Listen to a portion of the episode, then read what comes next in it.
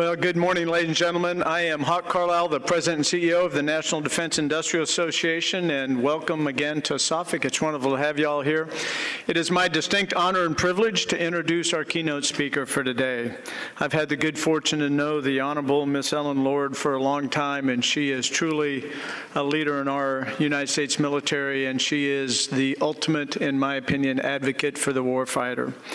Uh, she serves the Undersecretary of Defense for Acquisition and Sustainment, and everyone knows in that capacity she covers the spectrum. She was also the last Acquisition Technology and Logistics Undersecretary for the United States Air, or for the United States Military and Office of Secretary of Defense. Uh, Miss Lord comes from Textron, 30 years in the defense. I won't go into her bi- biography. She told me not to, so I'll make this fairly quick. She did mention that she's outside the Pentagon, so she's really in a good mood. So any day outside of the Pentagon's a great day. Uh, and I won't put too much pressure on her, but I will say that uh, between her and Dr. Michael Griffin, I truly believe we're at a point uh, where we can solve the Valley of Death, where that transition of technology to the warfighter and the acquisition and sustainment of that over time will happen quicker and stay inside the, our adversaries as we go forward. So with nothing more and to keep it short, ma'am, it's great to have you here. Thanks, Hawk. Appreciate it. So thank you, Hawk, for the kind introduction. Good morning. Um, Tony, Jim, thank you very much for having me here today. I think gatherings like SOFIC are really important, that they're bringing together government, industry, academia, and our international partners. So I was particularly excited this was an international partner um, year for SOFIC. This conference is occurring as great changes are taking place in the defense acquisition world. It's been almost four months now since we have stood up the new acquisition and sustainment organization that was mandated by Congress. If you recall, Congress said for multiple years that DOD needed to get faster, needed to simplify the acquisition process, and needed to deliver better value to the taxpayer. And the conversation went on for multiple years without a significant response um, from the Pentagon. So Congress does what Congress does and passed a number of laws. So we lost the decision space in terms of how we were going to reorganize, and we were told how to. However, I think it's a positive thing because AT&L was bifurcated into acquisition and sustainment, and sustainment, frankly, in the past has not gotten the emphasis it needs to. 70 cents on the dollar of most procurements go towards um, sustainment over the life cycle. So acquisition and sustainment would be one office, and then research and engineering the other. The idea being that we need to get the risk out of our weapon systems prior to entering the acquisition process. So Dr. Mike Griffin comes with an incredible background and a lot of energy to the team, and his mandate is to start prototyping and experimenting, do a lot of what SOCOM and the SOF community does very well, is get things out there, fail fast, learn from it, continue to upgrade capability. Uh, so Mike and the team are focused on 10 technology domains, and they will be reaching out to all of you, I think, in the near future. So, what else has changed and makes this a unique, opportune environment for us? President Trump signed an omnibus spending bill in March, and it funds the government at $700 billion for defense. Really a landmark um, amount of money. So, we have that for the remainder of this year, and the omnibus bill along with a two-year budget agreement, um, really provides us the budgetary continuity that we need to move out and work with industry to make a significant improvement in getting capability downrange. And I think these have been eight to 10 very tough years for the defense industrial base. The demand signal has been up and down because funding has been so uncertain. So what What we want to do is provide continuity for industry so that they understand that we will be able to procure. We also want to make sure that Wall Street looks at the defense industrial base as a place where they want to invest money because there's going to be a good return on that investment as we not only equip the force here, but work with our international partners and allies. If you have not already already read the National Defense Strategy, I very, very strongly suggest you do so. In it, Secretary Mattis lays out his three lines of effort. And one of the things that makes Secretary Mattis, in my opinion, the best brand in Washington and a very, very effective leader is that he is crystal clear in terms of what his objectives are and what we will do and what we won't do. So what I'd like to do is talk a little bit about Secretary Mattis's three lines of effort and what my priorities in acquisition and sustainment are nested under those. Secretary Mattis's first line of effort is to restore military readiness as we build a more lethal force. Make no doubt about it, our Defense Department dollars are to be focused on getting capability downrange to the warfighter as soon as possible. We are not going to take our dollars and build museums or develop capability um, that's non-defense related um, internationally. We have other government organizations that are well suited and funded to do that. We are about lethality. We also need to make sure that we're ready to fight tonight. So one of the things you will hear Secretary Mattis talk about continuously is readiness. And the entire national defense strategy has the framework of readiness and modernization. So what we need to do is obligate those dollars we have, get them on contract, so that we are ready now and we buy opportunity space to modernize as we move forward. And that's really what Dr. Griffin in research and engineering is focused on, is how do we modernize. In the National Defense Strategy, it very clearly lays out 10 technology domains that R&E will focus on. So, what are the acquisition and sustainment objectives that nest under lethality and readiness? The number one is F-35. This is my key objective as I'm the milestone decision authority for F-35. We have three lines of effort within F-35. We have production, we have development, and we have sustainment. In the production side of things, we need to drive efficiency and cost effectiveness. So there's enormous opportunity with Lockheed Martin and our industrial partners. Lockheed Martin is leaning forward. I am personally working with Marillyn Hewson on making sure that we deliver capability on time, on quality, at the best possible cost. So much more to come on F-35. In terms of F-35 development, we, with the Joint Strike Fighter, have the greatest fighter aircraft in the world today. However, in order to ensure that in 2025 we still have the greatest fighter aircraft, we need to undergo a whole series of technology upgrades. A lot of it software, some of it hardware. We are right now laying out the sprints to get that done, and we're looking at doing business a little bit differently with much more agile teams, quickly turning sprints, delivering capability. Third, on F-35, we're looking at sustainment. Right now, we do not have the aircraft availability that we need, and part of that is due to the fact we started producing aircraft very early on and said we would spiral in upgrades, but we need to improve availability, and we also need to get the cost per flight hour down, not only so that we can make the most use of our defense budget dollars, but so that our international partners um, and FMS customers can as well.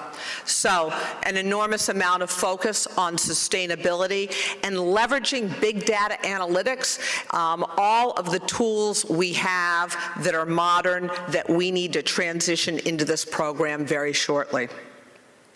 The second key objective we have in acquisition and sustainment underneath lethality and readiness is ensuring the nuclear enterprise is enabled. Right now, we have key development programs for each of the three legs of the nuclear triad. We have industry highly engaged. We're seeing some great output.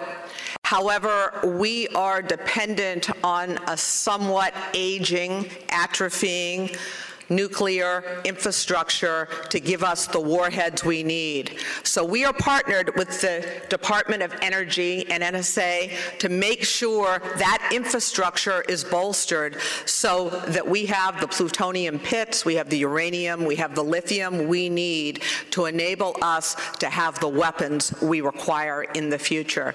And there's an incredible partnership, I think, going on there um, with Lisa Gordon Hagerty and within NNSA, we have a partnership um, that's really been brought to new levels. So I have very high expectations for our success there. So, Secretary Mattis's line of effort number two is strengthening alliances and partnerships. History is very clear. Nations with strong allies thrive, while those without them decline. Interoperability underpins this line of effort as it is a priority for operational concepts, modular force elements, communications, information sharing, and weapon systems. To support our coalition partners, the DoD must focus on communications interoperability from the strategic level all the way to the tactical edge, along with many other issues. But I just want to point out that the department is facilitating the drive to DoD interoperability in many communications, networks, and software areas, including software-intensive programs, third-party software, tactical data links, position, navigation, and timing, wideband communications analysis of alternatives, and common data links. Cybersecurity looms very, very large in this domain and is something the department is spending much more time on, and we will continue to partner with our international allies and partners to make sure we ensure cybersecurity. Our third focus area in acquisition and sustainment is to promote allied readiness by enhancing military capacity through targeted improvements in foreign military sales. And I will say this is something that hits pretty close to home with me, having been in industry for 33 years and going to international air shows, talking with international partners and allies who wanted U.S. technology because they believed it was the premier technology, but we could not sell it to them because it was taking so long to get through the interagency process. Um, quite often, I would hear stories of we're going to go with the Russian alternative, we're going to go with the Chinese alternative, because we know we can get it quickly, we know that it might fail 80 to 90 percent of the time, but we will have some something to work with. That's a missed opportunity for the U.S., and we're going to make sure we do everything possible to improve upon that. So we're also taking action to significantly reduce the procurement administrative lead time in areas other than just licenses. So we're focused on reducing the amount of data we require and use, as well as the amount of time it takes for industry to respond to requests. This is a partnership, and we both need to lean forward to speed things up.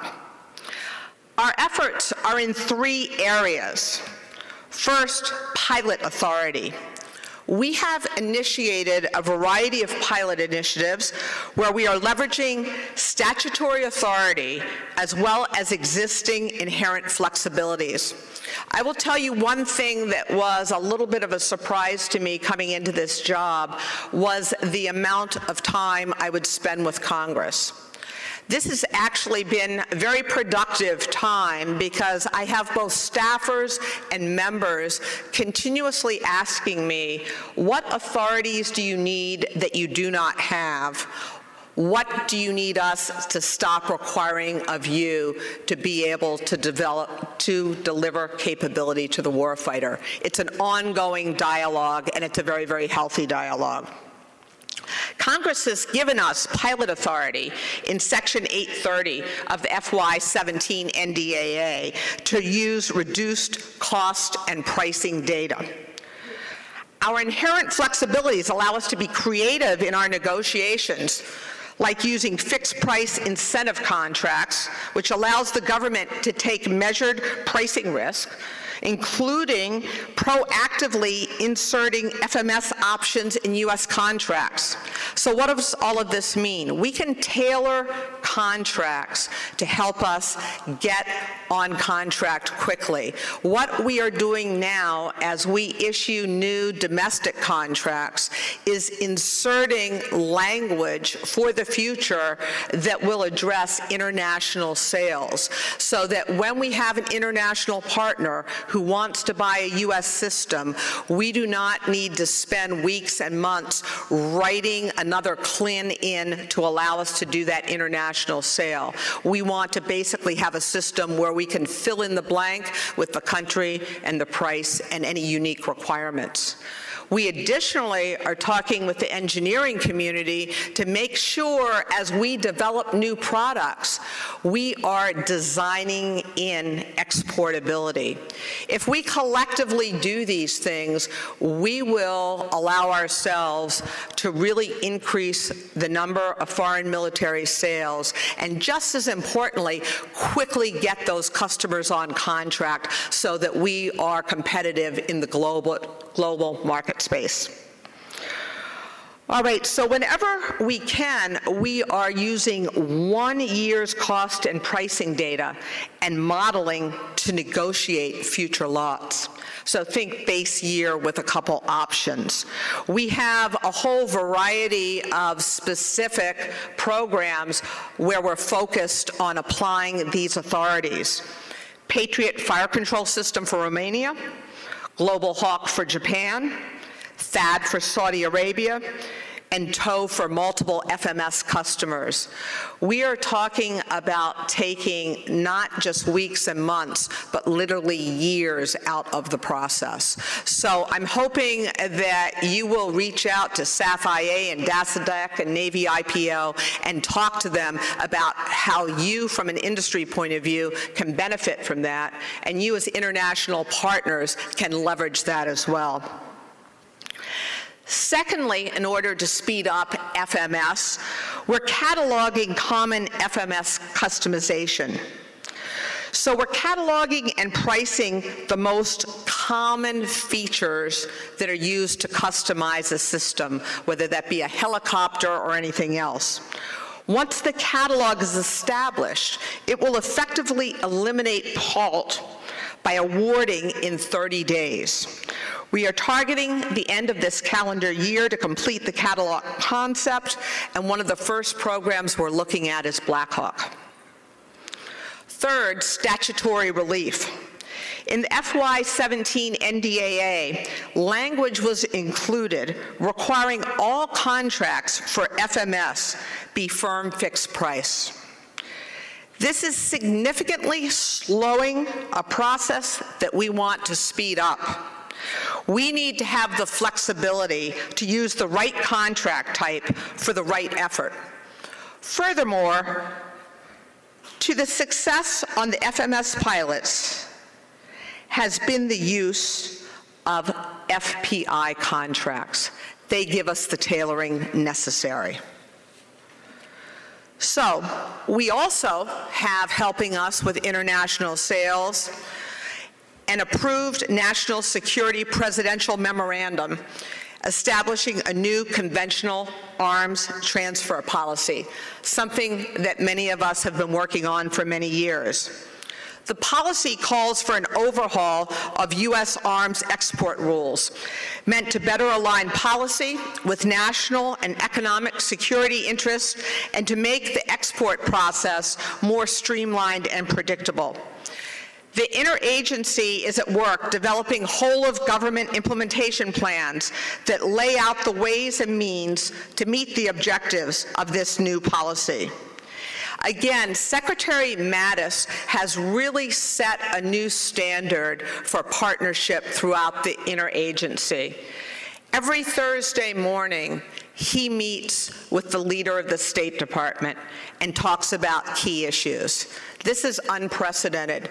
We, in our weekly staff meetings with Secretary Mattis, um, and this is another great communications technique where every Tuesday and Thursday morning he sits down with all the under-service secretaries, Comptroller Cape, and a few others, and we talk about the state of play, what's going on, what's critical in each of our areas. We go around the table and we talk about it. And Secretary is very, Secretary Mattis is very clear when we bump up against something that we cannot solve ourselves, the expectation is that we will come to him and ask him to help us, which he does very, very well. So we have a conduit to go to the different secretaries of different agencies and departments and blow through some of the issues we have. From an acquisition perspective, we are working to ensure the implementation plans position the U.S. government to make timely and competitive offers for U.S. solutions to meet our foreign partners' demands. We will do this by not only taking the steps I've mentioned to ease and speed foreign military sales and contracting, but also by ensuring technology, security, and cooperation measures that make our coalition systems and networks secure from our common adversaries. Think cybersecurity. Early in the process, addressing our partners' joint logistics and training considerations. I don't want to see, as we've all seen many times, kits, boxes downrange with key new equipment that's not being used because there's no video to show the operator how to use it. There's no tech manual to show how it should be employed.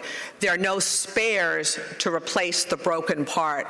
We've got to get better and look at the logistics tail on the front end of these FMS cases, and we're really committed to doing that. We also will continue to support the military departments to design in exportability features, as I mentioned earlier. We're going to build on the Defense Exportability Features pilot program. The DEF provides a forum to define and implement coalition interoperability and standards. Okay, moving to Secretary Mattis's third line of effort, bring business reforms to the Department of Defense. It's probably no coincidence that the DepSecDef, Pat Shanahan, and I, in my role, both come from industry.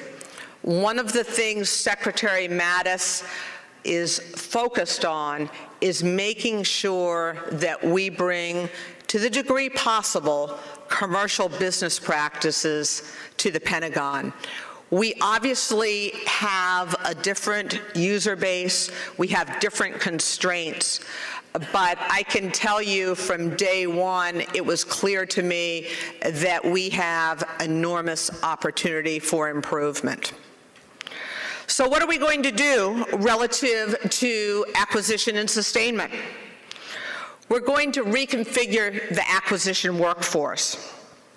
Let me give you a couple examples. The one thread that runs through almost everything we do in terms of warfighting systems is software. And although we have what I'll call some silos of excellence throughout DoD in terms of agile and DevOps software development, the preponderance of our engineers and our acquisition professionals, our contracts professionals, think about waterfall and the old way we've done software in the past where we code and code and code and code and then cross our fingers and test and hope it doesn't all fall apart it hasn't worked out so well for us, and it's certainly not the contemporary way to develop software. So I'm putting a focus on not only modernizing how we develop software, but how we contract for it. And I don't want to talk about processes with PowerPoint sitting around a conference room table in the Pentagon. What I want to do is focus on those warfighter systems that are critical to us and practice a new way of doing business as we are doing real work. So we're focusing on the F-35. We're taking a look at some of the great work that's been done, for instance, um, in the RCO on B-21, um, what the Army, the Air Force, the Navy, the Marine Corps have done in pockets of excellence, what's been done here with special operations. And we are gathering some of the best and brightest to make sure that we in the government figure out how to capture those modern software practices, how we memorialize that, and how we apply it and train for it. So one of the huge opportunities we have is to train our workforce differently coming into the Pentagon, looking at the civilian workforce, it hugely concerned me that we had no small numbers of 30-year employees who essentially had three years experience 10 times over. They had not been given the opportunity to learn and apply new techniques in the commercial marketplace. And we at the Defense Acquisition University, we're still teaching the same old way, kind of locking people down at Fort Belvoir for four, six, eight weeks, having them read volumes of material, and then going ra through rather rote, dry kinds of things. Now, DAU has made enormous leaps in the last few years, but I think we can do much better. And what we are doing is capturing best practices where we're doing things like Agile and DevOps, making um, videos where we can have podcasts, actually talking to the program managers, the engineers, the contracting officers who went and did things creatively, compliantly, used critical thinking to use the authorities they had to do things a little bit differently and roll capability out much more quickly. So one of the things I have done um, with my authorities is to hire a special assistant for software. So I went, and the way I did this uh, was to talk to DOT&E. In the past, the Operational Test and Evaluation Group has been somewhat feared and shunned by most program offices for a lot of reasons I won't get into. Um, and we had an opportunity with this administration, and we took it. We hired someone who is a former test pilot, who is a software expert, who had been at Carnegie Mellon University at the Software Engineering Institute. And we brought Bob Behler in to be director of DOT&E. So we're bringing Bob in at the beginning of programs to talk about how we continuously test. Bob's software background positions him very well to do things smartly. So when I wanted to find a software executive who understood the context of what we do, as well as commercial best practices, I went back to Bob and asked him for a recommendation. And I'm very, very pleased that we were able to get Jeff Boleng to come and join us. Uh, Background in the Air Force, has been at CMU in the Software Engineering um, Institute as the CTO, and now he's working with us focusing primarily on F-35, but a number of other items as well.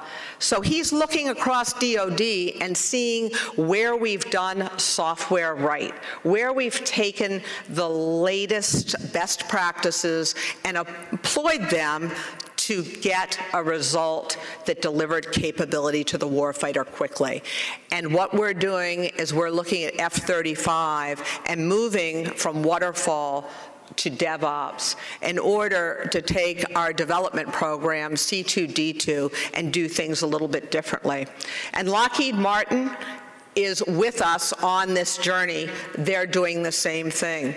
So what are we going to do? We are going to memorialize how we go about doing this in small modules at DAU, and then we're going to teach the workforce how we went about it. So what I'm looking for is experiential learning on real programs, not only talking about the good things that we do, but the things that didn't work out so well. Because one of our opportunities is to understand what we tried and failed. Why did it fail? How do we do things differently? And how do we learn from those failures? If we don't talk about our failures, we won't learn from them. And this is one of the things I spend a bit of time chatting with my friends on the Hill about. Um, we're very, very good at dragging acquisition professionals and program managers up to the hill and putting the TV lights on them and grilling them about what did not go well in a program. We don't do the same thing when we have incredible successes. And I think we need equal time to share those successes, and we're getting a lot of support to do that. I don't want to build a culture where people are conflict averse, where they are defaulting to full DOD 5000 because it's the safe way to do it and because there's less chance of getting kind of your um, program or your name out there in the public. We need to make sure that we are really motivating and rewarding people to do things differently, to be creatively compliant. So another thing we're doing to reconfigure the acquisition workforce is that I would like to see many, many more rotational programs with industry and academia. Again, we really have pockets of excellence where this has been done. Probably DARPA is one of the best examples where we have people rotating in and out two, three years at a time. We need to do more of this on the acquisition and sustainment side. So we're working hard with some of the industry associations to get some more programs going. One of the things I've been doing is taking 10 or so people from the Pentagon with me to meet with NDIA, AIA, and PSC, the Professional Services Council, quarterly to talk about what's on industry's mind, what do we need to pay attention to, and then to allow us to talk about where we think there's opportunity. And out of some of these meetings came a rotational program um, that we're going to kick off later this year. So I really encourage industry um, to participate in that. I think SOFWERX has done a great job here piloting that kind of concept um, with a huge benefit for it. But again, I think it's important for industry to use your industry associations as your advocate for what you need. Because I can respond to individual companies to a degree, but if I have 20 small, mid-sized, large companies come through an industry association with a concern, that's very compelling and allows me to focus more resources on addressing whatever the issue is. Okay, the reorganization is another focus area of mine, the AT&L reorganization. So February 1, the law went into place, and we had Secretary Mattis sign out a memo that said we would come back on June 1 with a new organization. So Mike Griffin and I have been working on this to bifurcate the organization, make sure that we're not leaving any gaps, that we are not exacerbating a valley of death, but actually making sure we don't have one. We just um, met earlier this week with the DepSecDef, um, laid down what everything's looking like, and we have a package going into coordination, a process that I learned about once I went into the Pentagon. Think snail mail, um, desk to desk, a lot of time involved. So we're doing something different. We're going to try to coordinate in three days, which is huge. Um, so we're going to coordinate that, and then we're going to sign it out, and we're all going to get going so we can begin to work a little bit more on programs and issues versus internal reorganizations. Then probably the most important thing I'm spending my time on, the most critical priority, is implementing acquisition reform. So as we've reorganized, we're not just talking about boxes and the lines that connect the boxes. We're talking about a different way of doing business. We're reshaping A&S, Acquisition and Sustainment, as a policy and governance organization that enables the services and their agencies and agencies to carry out their business and be successful with a minimum of interference from OSD.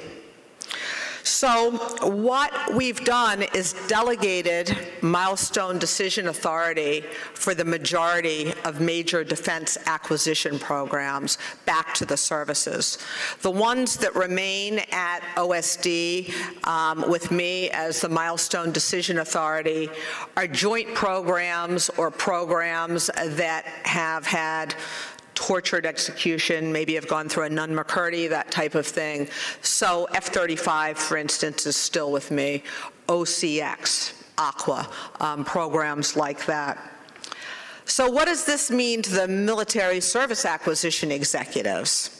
So Hondo Geurts at the Navy, so you might find it amusing that yesterday, late in the afternoon, I was sitting in the DepSecDef's conference room um, with Hondo pitching a two aircraft carrier buy, um, which is a little bit different than what happened down here at SOCOM. He's doing an awesome job. Um, but so Hondo's um, busy with the Navy, Will Roper with the Air Force, and Bruce Jette with the Army.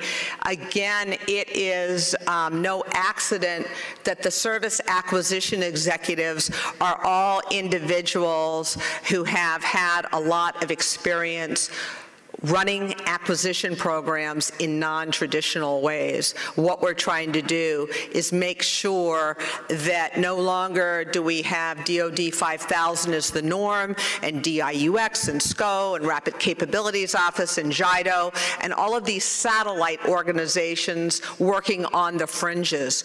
We want to bring all these flexibilities and capabilities to the mainstream and have a list of different ways to go about acquiring weapon systems, business systems, anything it might be, that allows us to do it the fastest way possible, the lowest cost way possible, bringing the most capability. So what we're doing is developing policy a little bit differently. Um, we are putting out minimum guidance and allowing the services and research and engineering to pilot authorities, assessing what happened, and then writing the policy. What we're trying to do is come up with what I'm calling an agile acquisition framework on one page have all of the acquisition authorities that Congress has given us, and then lined up right next to it, all the different contract vehicles you can use to execute those acquisition authorities. Additionally, having examples of how those different authorities and contract types have been appropriately and effectively used, and examples of when they were not appropriately used and why. We're also shifting towards capability portfolio management. So again, the Assistant Secretary of Defense for Acquisition, who's Kevin Fahey now, who had a long civilian career within the Army, Instead of Kevin and his team looking over the shoulder of the service acquisition executives, program managers, contract professionals, what we're spending more of our time doing is looking across a portfolio and understanding what we have for NC3 capability you know, command control of our nuclear um, assets. What we're doing is looking at where we have holes there. We're looking at where we have fragility in our defense industrial base. We also are focusing more on data. I tell my team that opinions are very interesting but often irrelevant. What I need is the data. We need to be a data-driven organization so that when we draw a conclusion, when we make a recommendation, the data set, the fact set is there to back it up. We have, again, enormous opportunity to leverage all of the data and information that we have within the Pentagon to really do some artificial intelligence, some machine learning, um, to draw better conclusions from what we're doing. So you will see a lot of focus on going back to the data, gathering the data, making sure that disparate groups across DoD have access to one another's data. We also are focusing more on sustainment, as I mentioned earlier. So I've taken two different groups, two Assistant Secretary of Defenses, merged them into one. We used to have um, logistics and material readiness, LM&R, and we had EI and E, environment installations and energy. I've collapsed those two ASDs into one group and called them sustainment. One of the things I found coming to the Pentagon was I couldn't understand what a lot of the names meant, um, and we're trying to be a lot more intuitive um, about how we name things. So there's a lot of policy and process work required to make this shift, and it's especially a cultural shift. So what we again are talking about is valuing critical thinking. I think we've worked a lot of critical thinking out of the system, and the expectation is we allow individuals to understand what all the different authorities are, what all the contract types are, and then do the critical thinking to figure out what's the shortest path to your objective. We also want to take smart risks. So I've talked a lot about we're not going to make an example out of someone when they do something incorrectly. We've had a couple hiccups with other transaction authorities recently. Well, you know what? We're going to learn from that. Anybody can make a mistake once, you know, as long as we're not doing anything illegal or immoral, we're going to keep going and learn from it. We're also trying to create this culture of creative compliance, thinking critically about how to go about things. We're also trying to gather these examples of what works. This morning, I had the opportunity to walk around and talk uh, to a number of individuals, um, had some great example um, at SOFWERX of some apps that are being developed to try to get logistical supplies downrange quickly, working with DLA and Transcom.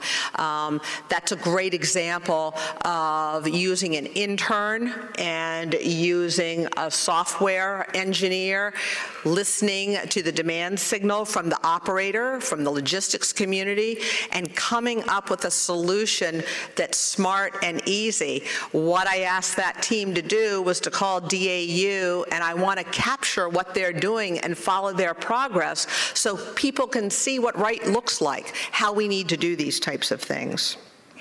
So again, working very, very closely with Congress, and it turns out that there are many authorities in the FY 16, 17, and 18 NDAAs that we have not embraced. We're still getting going on 18, but 16 and 17, there's opportunity out there to use um, different authorities.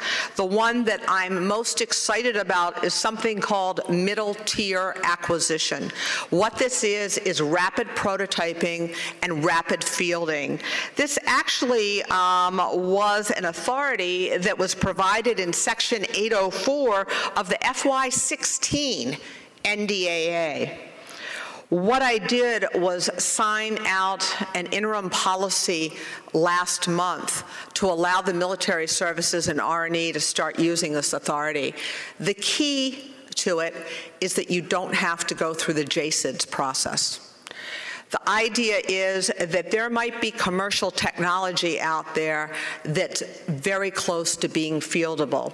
There might be a system out there that just takes a minor modification.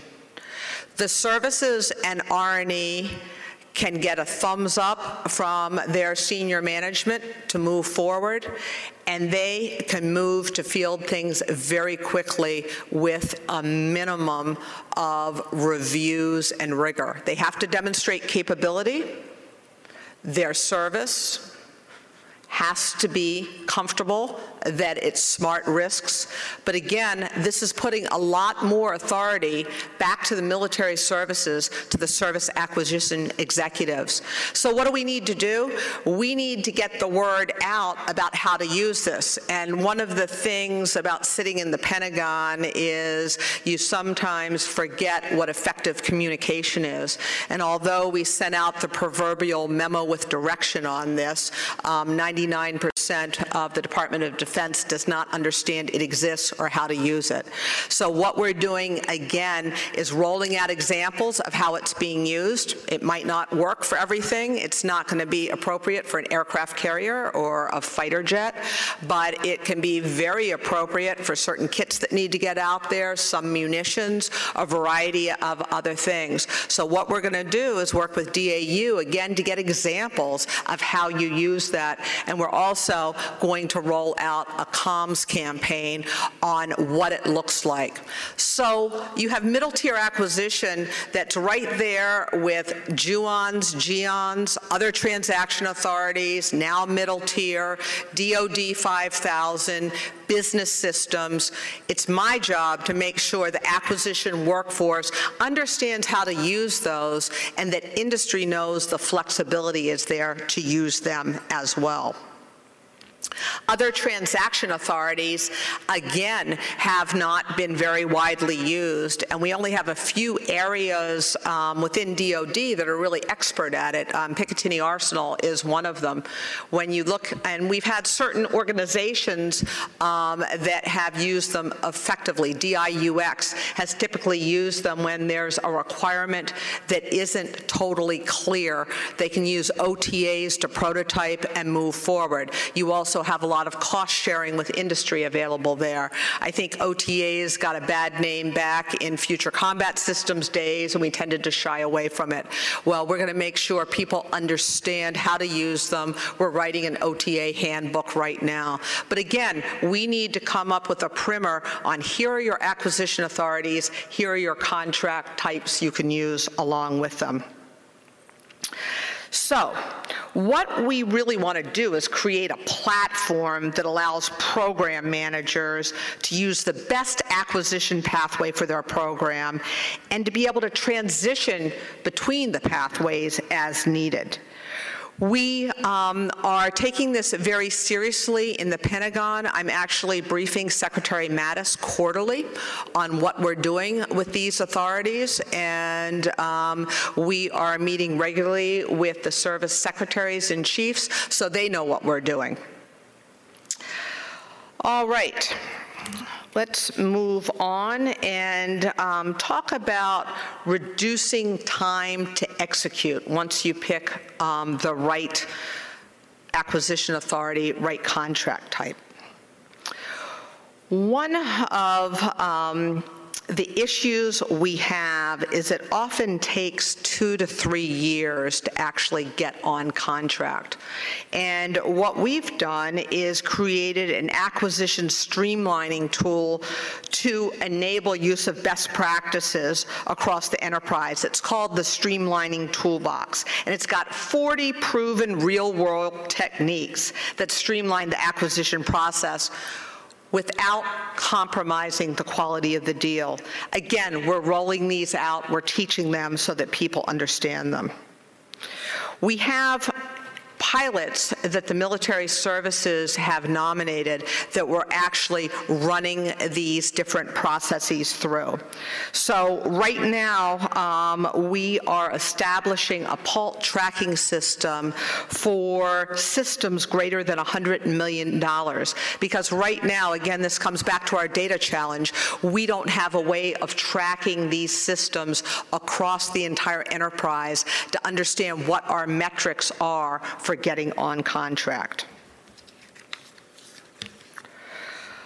All right, SOCOM has shown the ability to tailor their acquisition approach to focus on critical deliverables and shorten cycle times for acquisition speed.